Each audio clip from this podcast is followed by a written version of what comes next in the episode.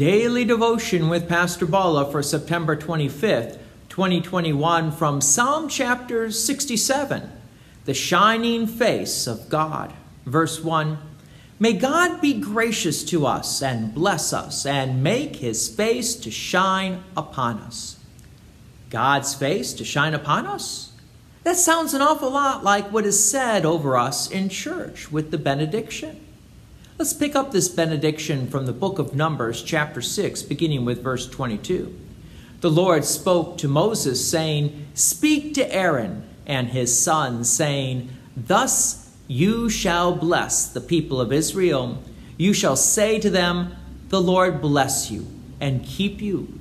The Lord make his face to shine upon you and be gracious to you. The Lord lift up his countenance upon you and give you peace.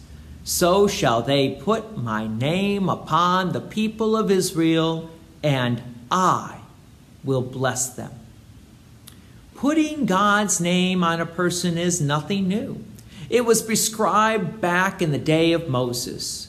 It seems that the psalmist was also aware of it, as the psalmist focused upon God's face shining upon us. So we need to remember these words because these words create relationship between us and God. And also we need to remember that relationship for us begins in holy baptism. And in holy baptism, what's happening? God's word is placed upon us with water. And what is that word of God? I baptize you in the name of the Father and of the Son and of the Holy Spirit. Yes, the name does indeed create that relationship. Verse 2 That your way may be known on earth, your saving power among all nations let the peoples praise you, O God. Let all the peoples praise you. Yes, God does indeed save us. Jesus reminds us of this in John chapter 14, verse 6. Jesus said to him, I am the way and the truth and the life. No one comes to the Father except through me. So we rejoice in what God has done upon us he has put his name upon us, he has shined his face upon us.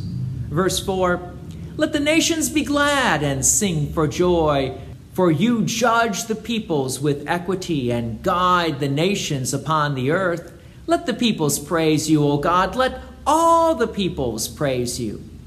As we are looking forward to Christ's coming again, when Christ will judge, we praise God. And this praise is not limited only to Christians, as the psalmist then continues, verse 6 The earth has yielded its, its increase. God, our God, shall bless us. God shall bless us. Let all the ends of the earth fear him. All the ends of the earth will fear God. Yes, we have a God who does indeed love.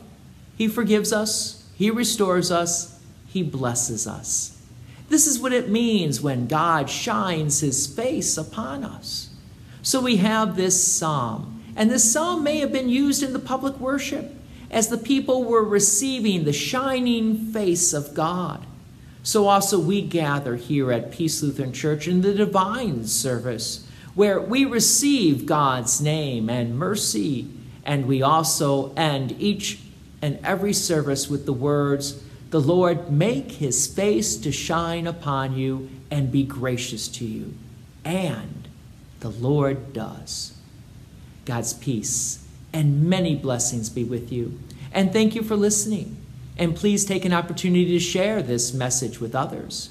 If you have enjoyed these daily devotions, please consider making a donation to Peace Lutheran Church, 24024 West Main Street, Plainfield, Illinois 60544. Thank you again for listening.